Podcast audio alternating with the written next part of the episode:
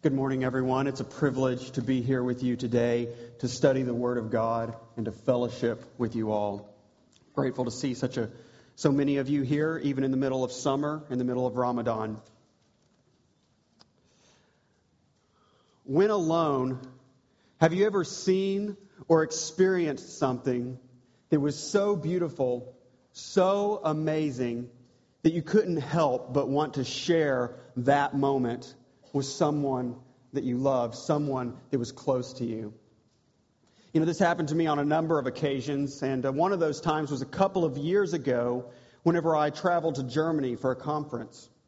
When the conference was over, me and a couple of other guys that were out there took some time to bike along the Rhine River and look at castles, something that I had wanted, wanted to do ever since I was a little boy.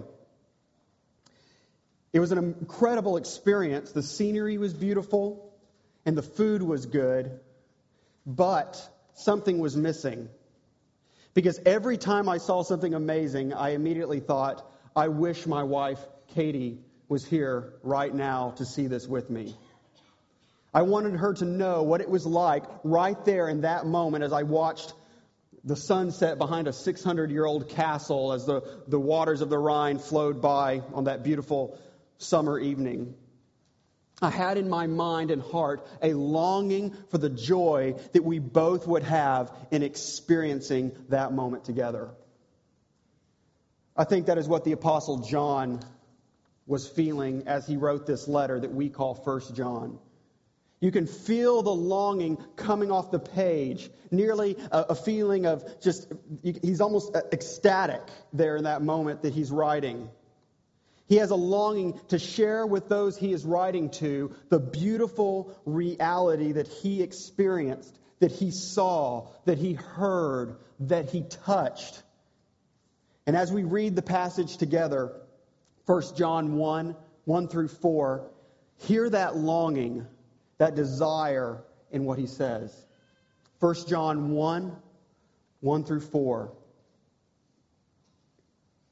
that which was from the beginning, which we have heard, which we have seen with our eyes, which we looked upon and have touched with our hands concerning the word of life. The life was made manifest, and we have seen it, and testify to it, and proclaim to you the eternal life which was with the Father and was made manifest to us. That which we have seen and heard, we proclaim also to you, so that you too may have fellowship with us.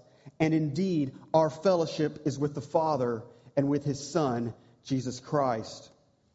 And we are writing these things so that our joy may be complete. There was something gripping John that he was trying to convey to the believers reading this letter. His eagerness seems to overflow right out of the book.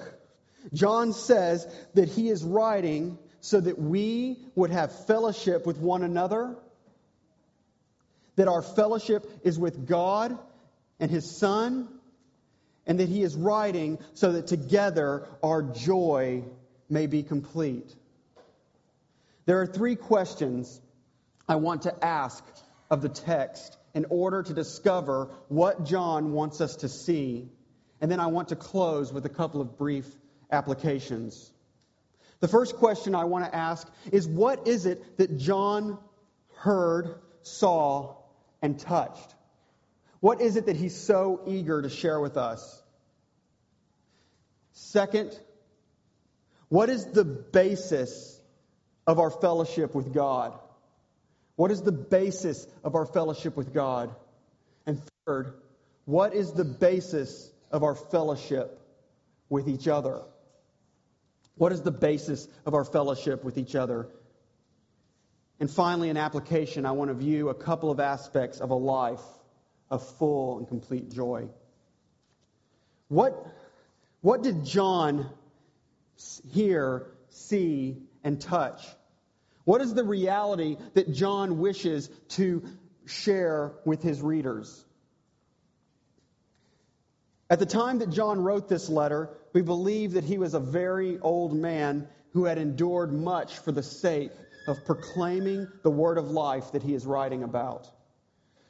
John is doing this, this proclaiming, as a result of having an encounter with truth. Truth that was jarring, truth that was rock solid, and truth that was life altering. We find in Acts 4, many years before John wrote this letter, that he stood inside the temple in Jerusalem along with his fellow apostle Peter and declared to some of the most powerful men in Judea, We cannot but speak of what we have seen and heard.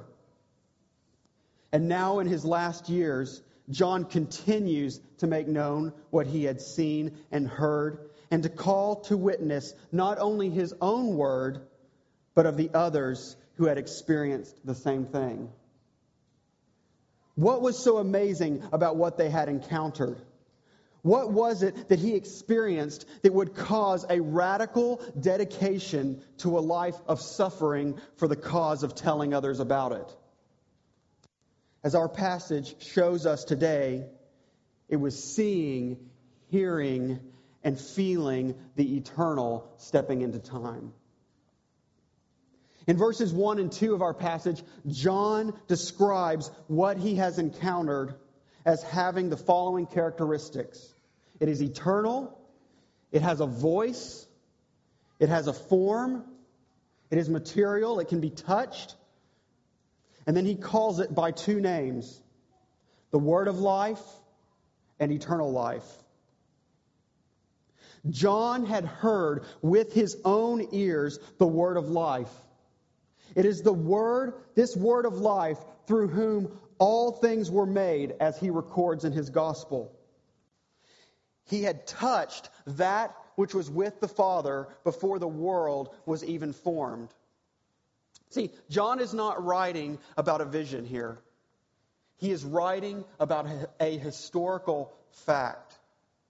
What John is bringing to the people is not a message about a new idea, a new philosophy, some subjective experience he had, or some paranormal encounter.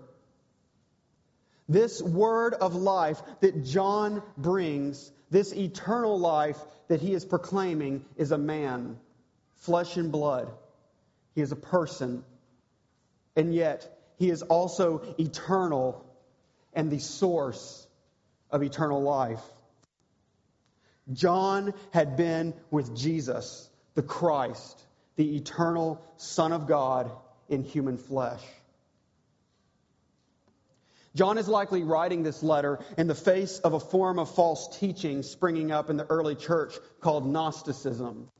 The Gnostics claimed that salvation was found in obtaining secret knowledge, and they generally believed that Jesus was not human but an enlightening spirit in the appearance of a man.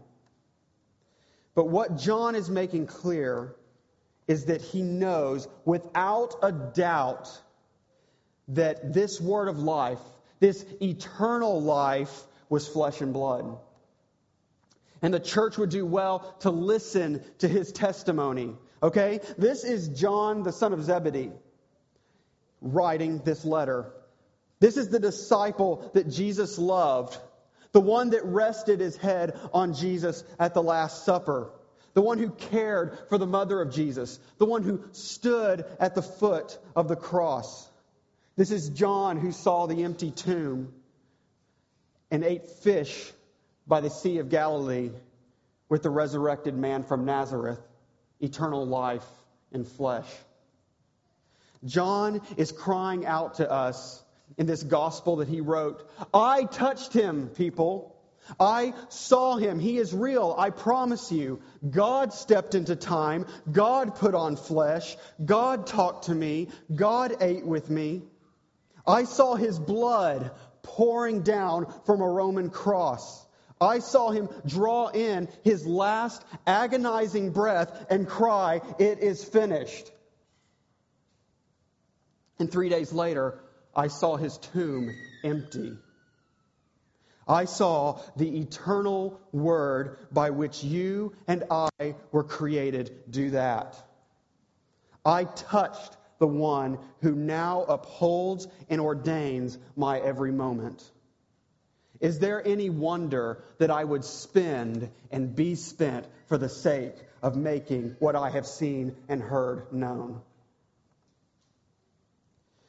The eternal stepped literally into time. Why is it so important that we know this? We can find the answer in verse 3. That which we have seen and heard, we proclaim also to you, so that you too may have fellowship with us. And indeed, our fellowship is with the Father and with his Son, Jesus Christ. John wants his readers to share in the fellowship that he has with God, and John knows that in order to do that, we must have a right idea about who Christ, the God man, is and what he did. This is all building together because it is only as we understand this that we understand how we have fellowship with God and we begin to understand how we have fellowship with each other.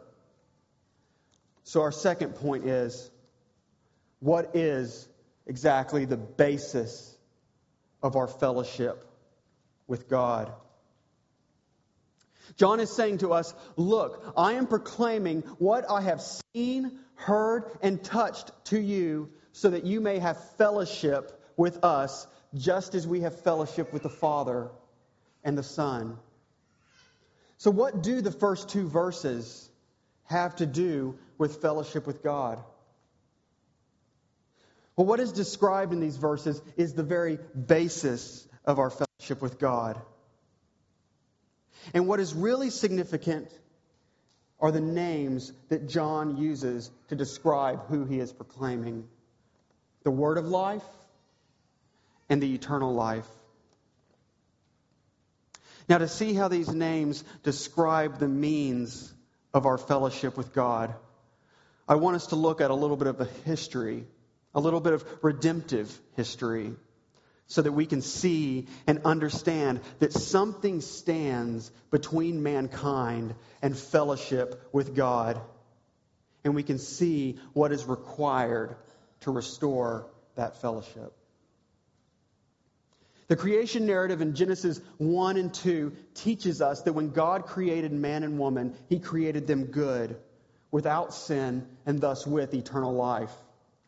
As long as they obeyed God, they would not incur the sentence of death, the wages of rebelling against a perfect, holy Creator whose glory they were created to reflect. But as we know and experience daily, man did not remain sinless.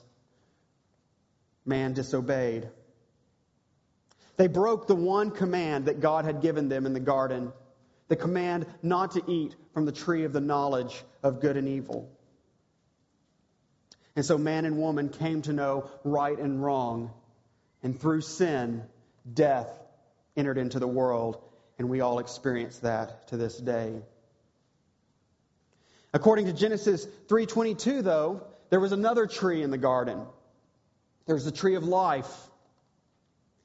This tree had eternal life in it, and because God's justice demanded death, God drove Adam and Eve from the garden and placed there a cherubim, an angelic being with a flaming sword to guard the way to the tree of life. The fiery sword of God's perfect justice made death unavoidable. Eternal life, fellowship with God, was now distant and unreachable for mankind because of sin. But this wasn't the end. God had a plan to redeem a people for himself and to restore them to fellowship with him. And he would do it in a way that would not violate his perfect love and perfect justice. So, se- several thousand years later, after man was cut off from eternal life, a promised baby was born in Bethlehem in Judea. A baby in whom was eternal life, Jesus Christ. Eternal life became flesh and blood that could be seen and heard and touched. But the fiery sword was still there. God's perfect holiness still blocked the path to come to, to the tree of life. And this is why Christ came. The one who has eternal life in himself, the Son of God, placed himself under the blazing sword of God's justice on a Roman cross. He was broken and he was crushed, and out was poured in his blood eternal life for all who would repent and believe in him. He died to open the way to eat of the tree of life.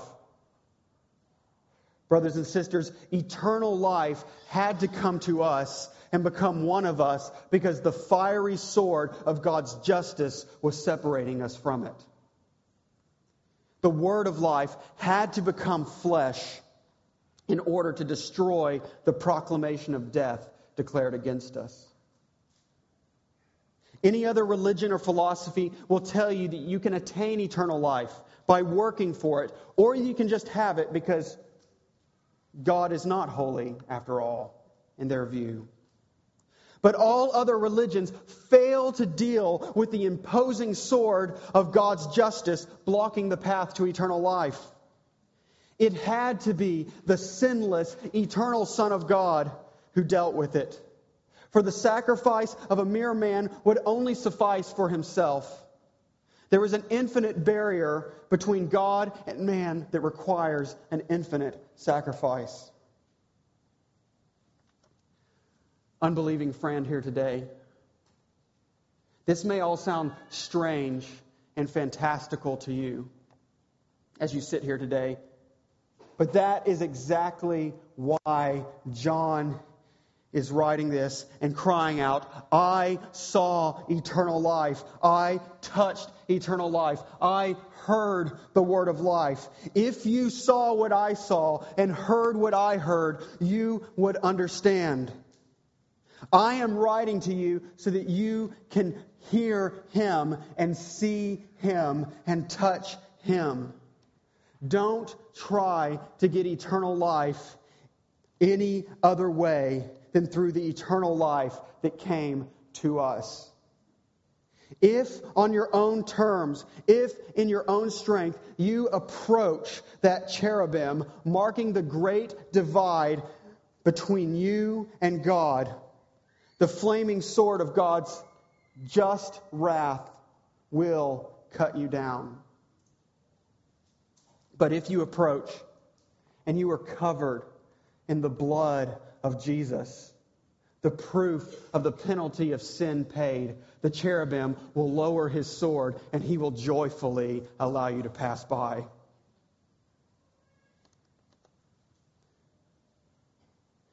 The basis of our fellowship with God as a man. The basis of our fellowship with God is a real historical man, a real historical crucifixion, and a real historical resurrection. Friends, as surely as I'm standing up here in front of you today, God in flesh hung on a cross and he suffered and he died to take away our sin. This is the message that John is wanting to convey, and this is the message that is the basis of our fellowship with God and with each other.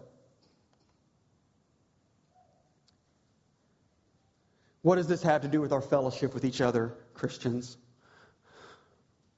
As I mentioned earlier,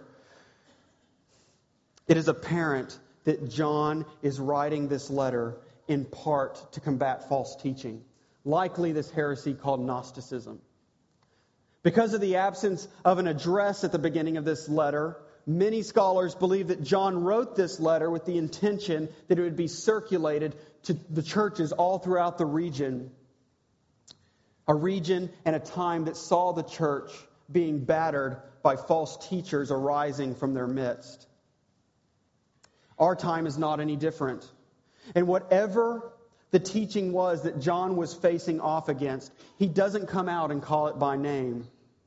John wrote this as a timeless letter to the church because whatever the false teachings of our age are, this center remains.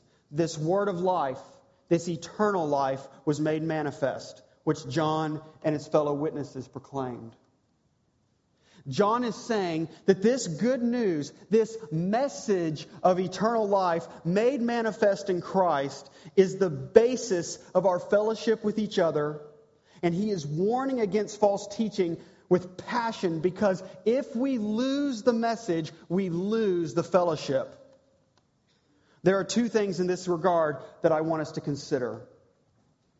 It is this message that John is proclaiming which creates our fellowship. Last week on CNN's Belief blog, I read an article about a new trend in America. This trend is the establishment of godless churches. These churches have songs and a sermon, but the people inside are committed atheists, or at least agnostics. Communities, as they are sometimes called, even get together for small group, and they meet on Sunday mornings. Is this the type of fellowship that John is talking about? People all over the place want community. We want community. We crave for fellowship around shared interests. So we have clubs for people who like poodles, for people who like Volkswagens, and for people who like public speaking. The fellowship that John is talking about does indeed require community, but community itself is not the fellowship that John is talking about. By saying that our fellowship is with the Father and with His Son, Jesus Christ, He is making this a very specific fellowship that is oriented around the gospel. The good news that God came to us who are far off in order to reconcile us to Himself is what creates our fellowship with each other. As we repent and believe in this good news, we are brought into the family of God and thus into fellowship marked by the joy of sharing together this message of eternal life in Christ. The growth and maintenance of our fellowship depends on the proclamation of the good news of Jesus Christ. Thus, if we lose the message, we lose our grounds for fellowship. There's a popular way of thinking, a kind of Christian minimalism out there that says if you want to have unified fellowship, then you need to get down to the bare bones of Christianity. Here at Redeemer, we preach the way we do. We do small groups the way we do, and we have 9 a.m. classes because we believe that is not true. I believe the Apostle John would agree because we have his letter one of the most practical yet theologically rich books in the entire Bible. And his purpose of writing this rich letter is so that we would have fellowship together. Dear friends, we grow in unity as we go deeper and higher and wider in the knowledge of God together. We grow in unity as we go deeper and higher and wider in the knowledge of God together.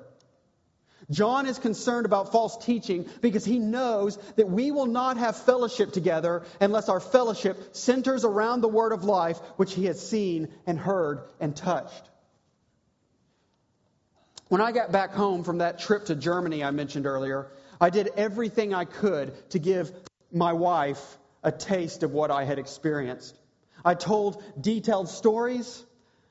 With excitement, I showed her pictures I had taken, trying to give her as accurate and full of a picture as I could of what I had seen and felt and heard.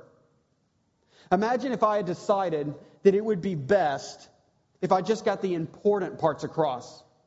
And I got back and I sat her down and I said, There was a castle.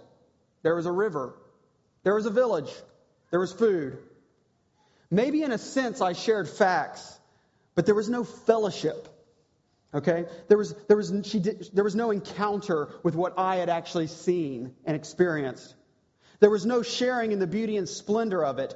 If I had done that, I would have left her with a story full of blank spots, allowing her to fill it in with whatever she desired. The end product may contain a castle, a river, and a village, but it would not be the same experience, the same reality. Now imagine if we were to do that with the gospel displayed in Christ. Now listen, what, I, what I'm not saying is that there are not basic foundational truths. There are, and if we miss those, we miss everything. But I am saying that there is always a richness and a depth of understanding to be pursued together. Our fellowship, beloved, becomes deeper and sweeter as our picture of the gospel becomes more vivid. Hear that together. Our fellowship together becomes deeper and sweeter as our picture of the gospel becomes more vivid. I would like to direct us to think now of some of the implications of missing this. First, if we cease striving together for deeper knowledge of what God has revealed, then we will inevitably fill in the blanks with our own thoughts. This, given enough time, means that we lose the gospel. Second, if we try to be doctrinal minimalist, we risk placing our own determination of what matters over the authority of Scripture. And then please listen, because this final risk is very real and is very deadly. If we assert what we think is essential over what the Bible says is essential, if we tamper with the word given to us, if we commit to being doctrinal minimalist, we risk losing the basis of our fellowship altogether, which means we lose the gospel, which means that we are left as basically a pagan fellowship, worshiping a God that is our own fabrication and proclaiming a gospel that cannot save. A gospel that is just the skeleton is dead and immobile, as skeletons tend to be. This is not the type of message that John is conveying, and I pray that it is never the message that we proclaim here or at Emmanuel Fujairah. Because if we do not have fellowship that is rooted in rock solid, unmoving, God revealed fact, rooted in the eternal life that became flesh, then we miss out on verse 4 of our passage. And we are writing these things to you so that our joy may be complete. It is my desire as well that our joy may be complete. So, in the pursuit of full joy together, I want to leave you with a couple of applications. First of all, I want to encourage you to cultivate fellowship with the Father and the Son by knowing them more. I want to encourage you to cultivate fellowship with the Father and the Son by knowing them more. God has given us His Word, and Christ came in order that we may know and have fellowship with God. We are meant to pursue relationship fellowship with God by knowing Him through all that He has revealed in His Word. The richness of Scripture and the high cost of the incarnation is proof that we were never meant to live reductionist Christianity. We do not want lowest common denominator Christian lives and Christian fellowship any more than we want lowest common denominator relationships with our spouse, spouses or other loved ones.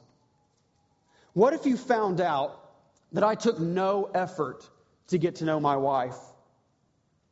What if I told you, I know she's a woman, I know she's not my sister, I know she's a Christian, that's good enough for me.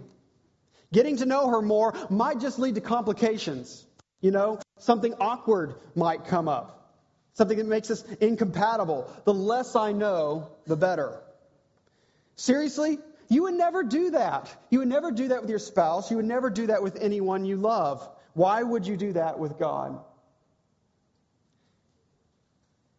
Maybe we would do that because we just don't care.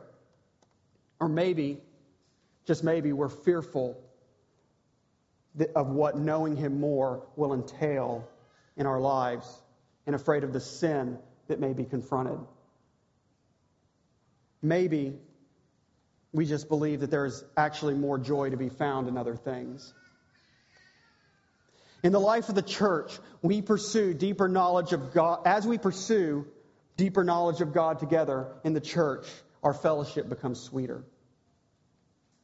This is just natural. People with shared interests and passions and longings find a camaraderie with each other. The same should be said of us as we fellowship together around the gospel. So when we get together, what do we talk about? Brothers and sisters, when you meet together, challenge each other with the Word of God. Pray for each other. Ask hard questions of one another. Don't be afraid to step away from what feels safe for the sake of the greater joy of your brother or sister in Christ. Want and des- desire their joy more than you desire your own comfort. Recognize that true unity, true fellowship, and true joy comes by going deeper in God together. Second point of application. Do we pursue the spreading of joy through proclaiming the good news of eternal life in Jesus in our spheres of influence and beyond? Do we pursue the spreading of joy through proclaiming the good news of eternal life in Jesus in our spheres of influence? If we are unable to consider evangelism as a pursuit of joy, then we have failed to grasp the word of life in a tangible, real way that John wishes that we would grasp it. The gospel is that news that is too good to be true, yet still true. And it needs to be clear that that is sunk into our hearts. Failure to share this good news either shows that we do not value the gospel as we should, or that we do not love people. Probably both. There is joy in making Christ known. You can hear it in John as he writes this letter. He's nearly ecstatic. There is joy in making Christ known. It may be difficult, it may be unwelcome, it might even be dangerous. But praise God, that did not stop Christ from going to the cross. Have you come to the place like John did, where in the face of danger, you say, I cannot but speak about that which I have seen and heard? This is not a, a guy who, with legalistic um, motivation is going out and telling others the gospel. Well, I, the Great Commission says I got to go, so I got to go and I got to tell people. No, this is somebody who has seen something, who has encountered something so life altering, so earth shattering that he cannot help but do it, no matter what the cost. If we have fellowship with God, we are called to testify. In 1 John 5:11, tells us that this is the testimony that God gave us eternal life, and this life is in His Son. Brothers and sisters, unbelieving friends, that which was from the beginning, the Word that created and sustains all things, has been made manifest in Christ. The eternal life, which was so far away, has come to us in the incarnate Son of God. Apart from the Word appearing, we would have no fellowship with God, and apart from the Word proclaimed, we would have no true fellowship with one another. Hold fast to that testimony that God has given us in His Son, and so preserve our fellowship with each other, unleashing full and lasting joy. Let's pray. Our Father, thank you that when we were cut off from fellowship with you because of sin, cut off from the tree of life, you sent your Son so that we could be reconciled to you.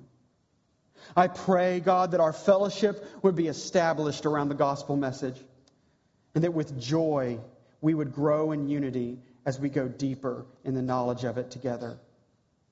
May our joy overflow into an excitement to share this word of life with all for your glory. In Christ's name, amen.